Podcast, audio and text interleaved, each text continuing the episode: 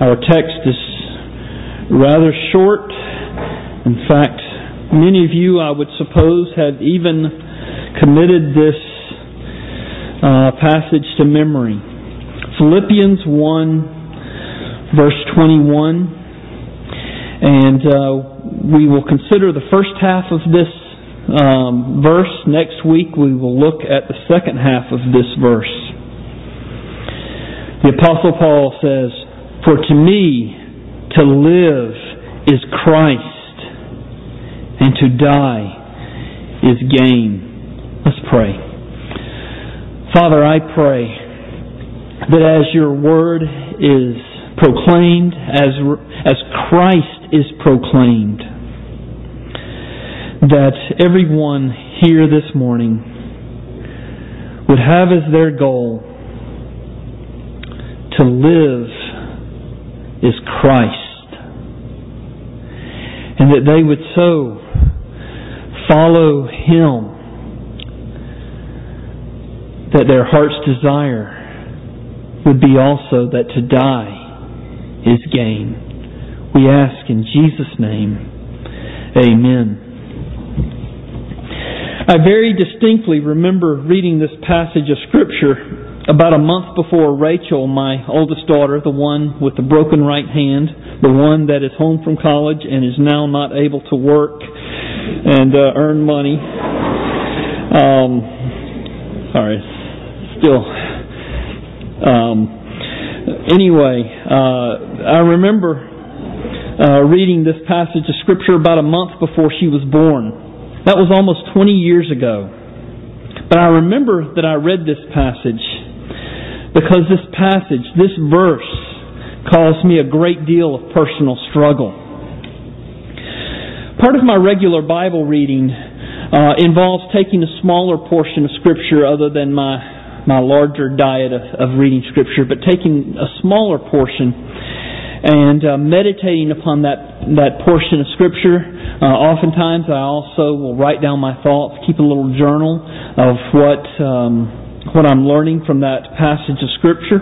And then after I finish my journaling and I, I go and pray about that passage, the things that I have learned about that passage, about myself, the things I've learned about God, the things I've learned where I am disobeying that passage, I go and I pray about those things. And uh, while I was out praying this 20 years ago, um, my mind suddenly um, turn to um, to my daughter Rachel's upcoming birth. Uh, I think Mandy was was in the ninth month or or thereabouts. We it was really close, and uh, I was praying and asking God to help me live for Christ and to consider death as gain. And this question suddenly arose in my mind could I count death a gain if it meant that I would die before my daughter was born? And I honestly could say uh, uh, that I was unwilling to die. I could not consider death a gain if I was going to die before I got to see my daughter with my own eyes. And every day for the next few weeks, I tried to ignore the question. I tried to forget the question. I tried to answer the question dishonestly because I said, well, you know, if I can just answer dishonestly for a few more days, then my daughter will be will be born, and then it's a non-issue. But God kept bringing this question up to me. Could I count death a gain if it meant dying before my before my daughter was born. Um, like I said, this was a very difficult time for me. I was not scared of death. In fact, I think I, I know that even during that time I could look forward to death because it has been my goal to see my Savior Jesus Christ, to see Him face to face, the reality of knowing that I am going to see my Savior it, it causes me to treat death as a friend that will usher me into the presence of my Savior. And so I know during that time that, uh, that, that I was looking forward to death. Also being finished with this battle of sin that we daily engage in. To be finished with that forever. To live in God's presence. But in my heart I was saying, but not yet. I can't bear the thought of dying before my daughter is born. What I came to realize that God was not teaching me whether I was willing to die or not. Rather, He was teaching me about how I was willing to live. I was unable during that time to count death as gain for me because I was not willing to live wholeheartedly for Christ. For me at that particular time, Christ was not my life. For me at that particular time, my family was my life. And God, in His great love for me, was unwilling to allow me to treasure anything in this life uh, more than Him. I pray this morning that each one of you, in considering this passage of Scripture, will treasure nothing in this life more than Jesus Christ. Now, since it's been a couple of weeks, let me give, allow me a couple of minutes to remind you of the background. We're preaching through the book of Philippians, as is our habit. We, we take a book at a time.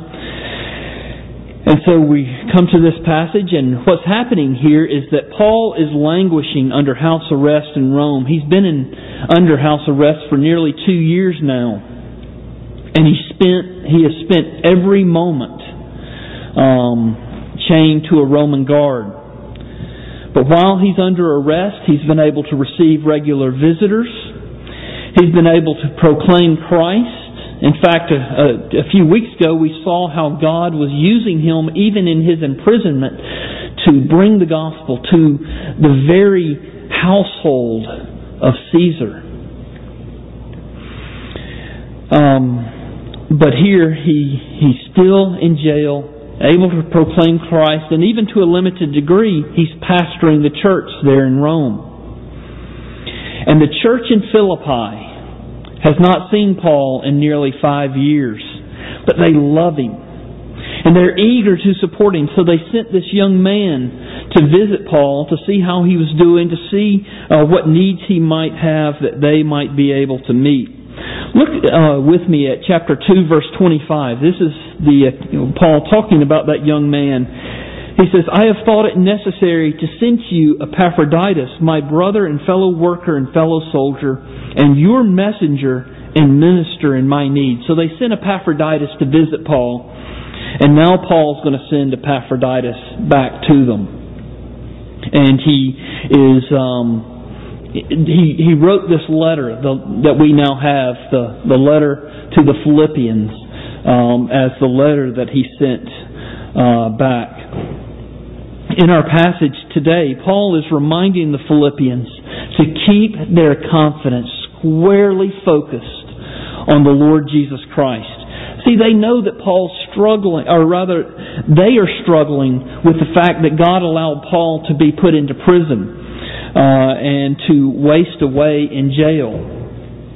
Paul, and so Paul's telling them that God has been using him and that um, God will continue to use Paul to spread the gospel. But should he be executed, well, that will be absolutely the best outcome of all. And that's why he tells them, For to me, to live is Christ, and to die is gain. Actually, that's not the way the original puts it. Um, Paul here in uh, this passage, in, in verse 21, there's no verbs. Um, the English translation adds the transitive verbs to make the to make it grammatically correct for us as we read it. Um, but Paul leaves out the verbs, and he does so to make the the statement sound more emphatic. Literally, uh, directly from the Greek, it reads, "For to me to live Christ, and to die gain." Can you see the difference between Paul's life goals and my life goals before my daughter was born? Paul could look forward to death and look forward to it as gain because it was just an extension of his life. For Paul to live Christ, therefore to die gain. These two phrases cannot be separated. If you can truly say that death is gain for you, it is only because you are presently living your, your life for Christ. Or, if death is not gain for you, then it means that there is something in this life that you treasure more than the Lord Jesus Christ. The first point that I want to make this week is that to live is Christ. Christ is the center of our faith. Paul does not say, For to me to live is the church, or for me to live is faithfulness to God, or for me to live is religion. He doesn't say that.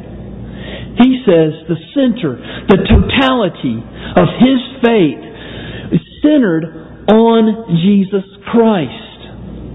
Unfortunately, me, many, even, even I would say most, get confused about what it means to be a Christian. Christianity, in its essence, is not a religion. It is not a faith. It is not a moral philosophy. Christianity is a person. Christianity is the Lord Jesus Christ. John Stott, in his uh, great little booklet that I, or great little book that I read as a brand new Christian, is only about sixty or seventy pages. Um, small book, big big print. Uh, I would highly recommend it if you want to investigate further what it means to be a Christian. The, the book was Basic Christianity, and in, in that book, John said, uh, John Stott said, the person and work of Christ are the foundation rock upon which the Christian religion is built. Take Christ from Christianity and you disembowel it. There is practically nothing left. Jim Boice, the great preacher up at, uh, in Philadelphia, at 10th Presbyterian uh, before he died said Christ or take Christ I'm sorry he said Christ is the center of Christianity all else is circumference but Christ is the center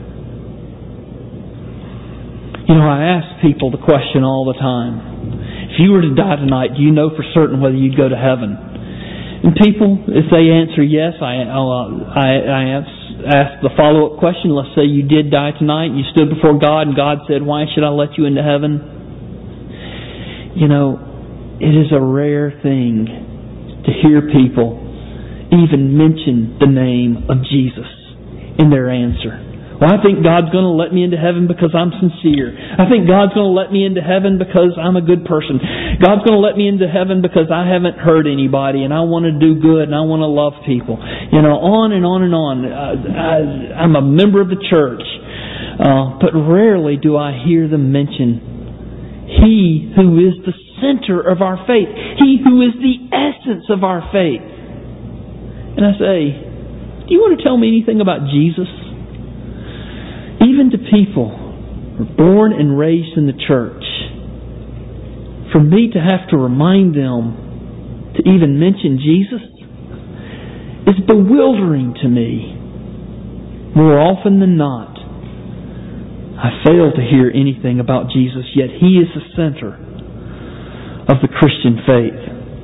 So many people mistakenly believe that being a Christian means doing the things that Christians do, joining a church, participating in the regular ceremonies of Christianity, and knowing the major doctrines of Christianity.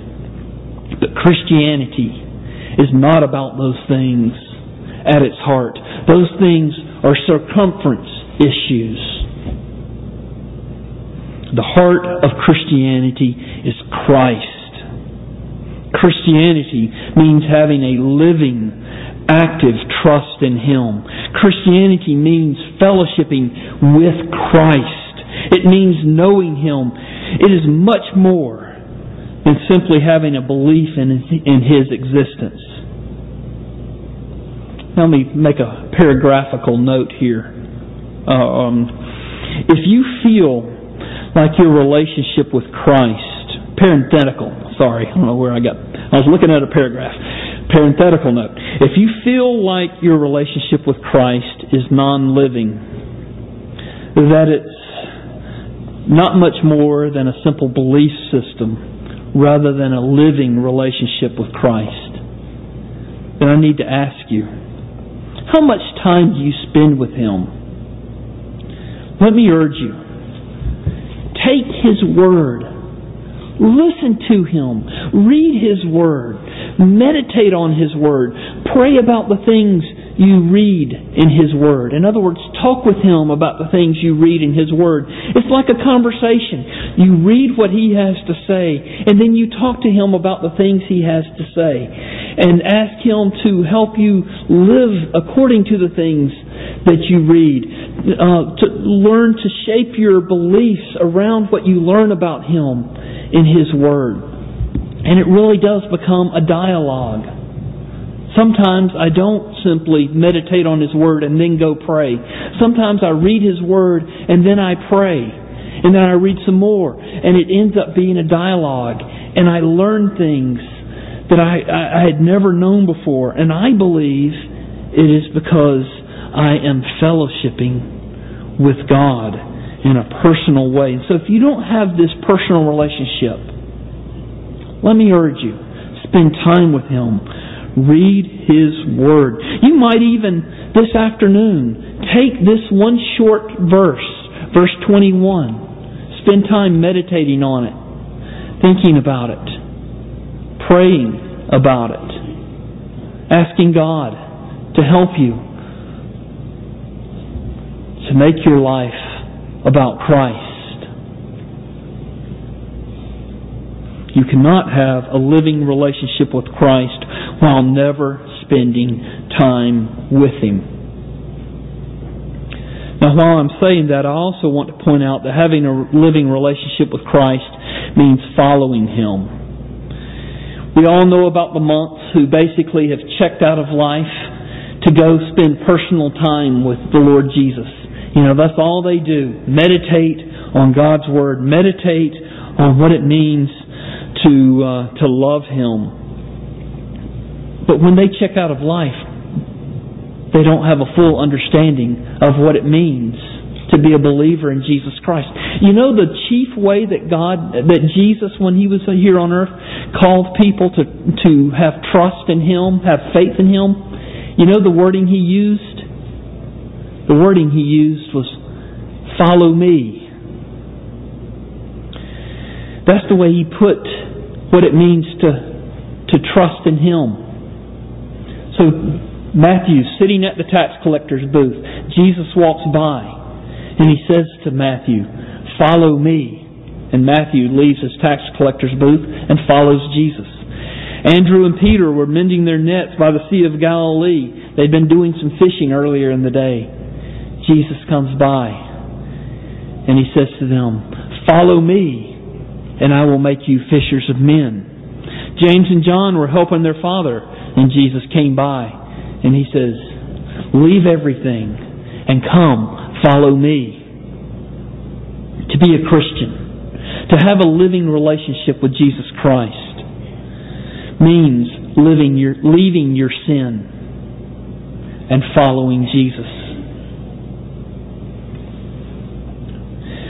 Following Christ means more than that. We tend to divide our lives into to categories of existence. We have our work life, we have our family life, we have our personal life, and we have our religious life, our Christian life. But following Christ means trusting Him as the center of our existence. Paul said, For me to live Christ. Christ was the totality of Paul's life. For Paul, Christ gave meaning to his life.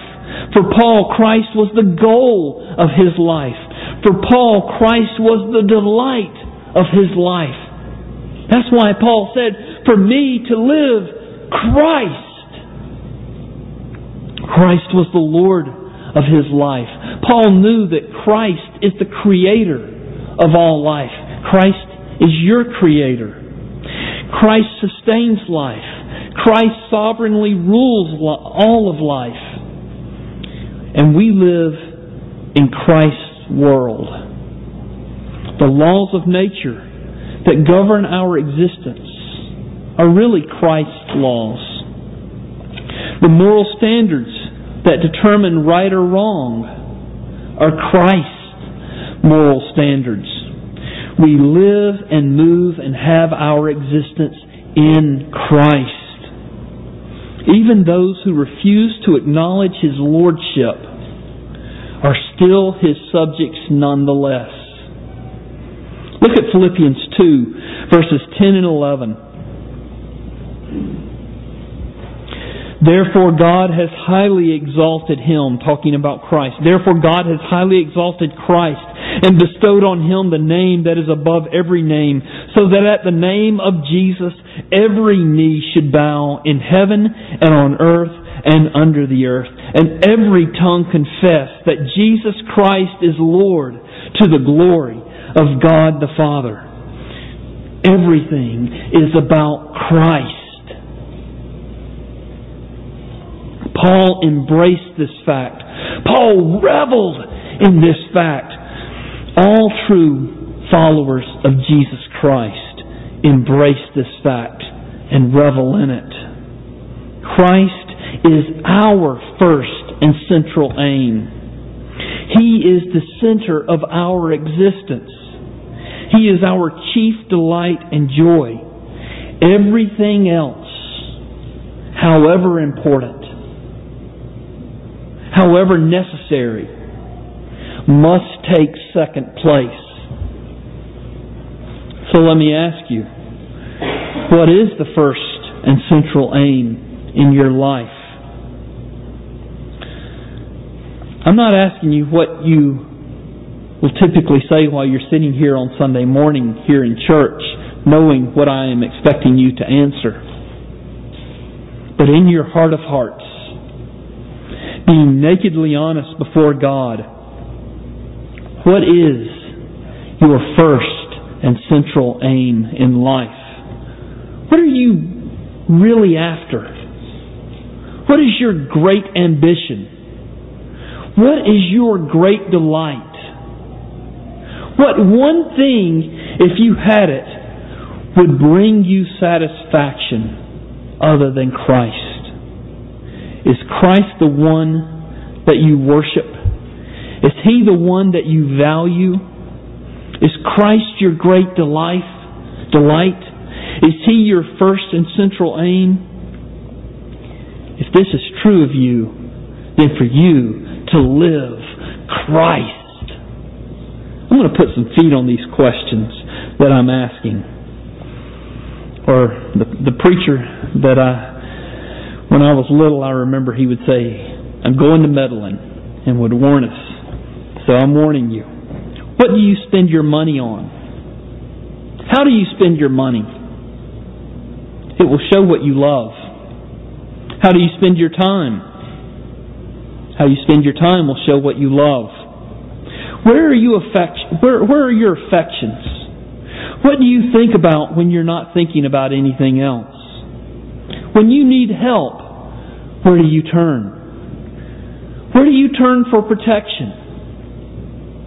In your downtime, your personal time, your me time, we like to say, what do you do? Where does Christ fit into all that?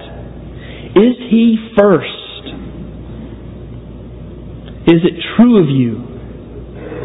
And if it is, to live for you is Christ. I know I'm asking these searching questions to push all of us to live our lives with Christ at the center. But in so doing, I don't want you to leave this morning and think that this is a negative thing because I'm asking some questions that might come with a negative answer. Where repentance needs to happen, I want it to happen. Where someone needs to flee to Christ, I want you to flee to Christ. But this message is more about joy than about sorrow. Because to live for Christ is gain. Notice I'm not saying to die is gain. We'll get to that next week. But to live for Christ is gain. See, our Lord Jesus made himself, uh, our Lord Jesus um, came, I'm sorry, our Lord Jesus made us for Himself. We belong to Him. Our hearts, to paraphrase Augustine, our hearts are going to be restless until they find their rest in Him. And when we, when we rest in Him, that is when we experience that true, that real, that life transforming satisfaction in Him. In Him, we find true delight. And our Lord Jesus made this world. And we experience life as it was meant to be experienced when we place Him first and foremost in our life. Even with all the brokenness that we have here in, in this world, even with all the heartache, even with, with the sin that is directed against us, even the sin that flows continually from our hearts, even with all that negative stuff going on, when Christ is at the center of your life, everything else begins to line up. Just look at the Apostle Paul. He was in prison in Rome for two years. Prior to that, he was shipwrecked. Prior to that, he was in prison in Caesarea Philippi for um, for two years. Almost five years in prison. Yet Christ was at the center of his life. And regardless of everything that was going on around him, his life had that clarity. His life had that joy. His life had that purpose.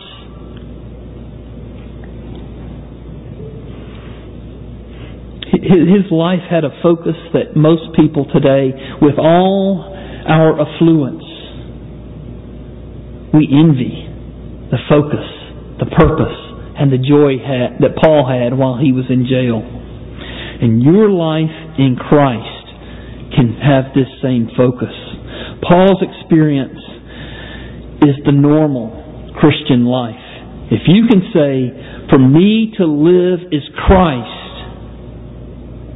then you know what I mean when I talk about this single unifying purpose that we can have in Jesus Christ, that we do have in Jesus Christ.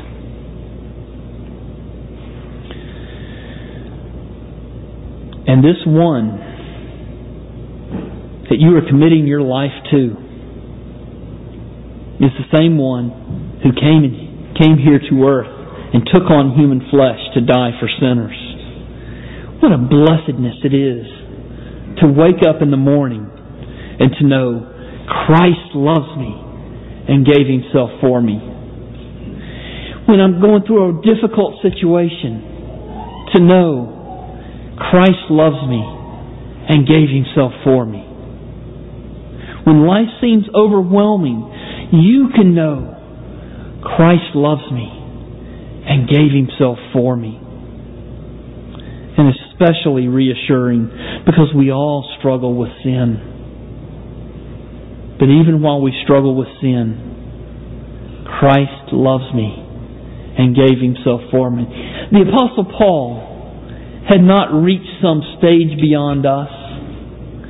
Read Romans chapter 7. The very thing I want to do, I don't do. The very thing I don't want to want, the very thing I don't want to do, that's the very thing I end up doing. What a wretched man that I am. That was true of Paul. Yet he could say, "For me to live Christ." He knew Christ loves me and gave himself for me. I want to conclude this morning by telling you just a, a, brief word about Samuel Rutherford. Samuel Rutherford was one of the great Puritans who actually helped write uh, the Westminster Confession of Faith. And he, uh, in one of his letters uh, to one of the people in his congregation, he said that if Jesus was not in heaven, he wouldn't want to go there. He said, You could give me, God could give me all the benefits of my salvation. He could give me forgiveness of sins. He could give me eternal life. He could take away my struggle with sin. But if Jesus was not there, he says, I wouldn't want to be there. He says, I wouldn't want to be there because my first and central joy and delight in this life is Christ. That's who I want above everything else. See that? It's not the benefits of our salvation. It's Christ, the substance, the center of our salvation, who is our goal. Is He your goal? Let's pray together. Lord Jesus, you are our salvation. You are our light. You are our life. And where someone thinks differently, I pray that you would invade their heart by your Spirit. Awaken them from their spiritual death. Regenerate them. Bring them spiritual life. Give them eyes to see how beautiful and loving our Lord Jesus is. And God, I know every person here that trusts in you struggles with sin. I know that we are always tempted to put other things in front of Jesus, to take our eyes off of Him and to focus on things in this life that are temporary and ultimately will pass away. They have rule and sway over our hearts. God, help us to keep our eyes fixed on Jesus. All the other good things, all the other blessings that you give us in life, we'll be able to enjoy them as long as we keep Christ front and center. And so we pray. In His name, amen.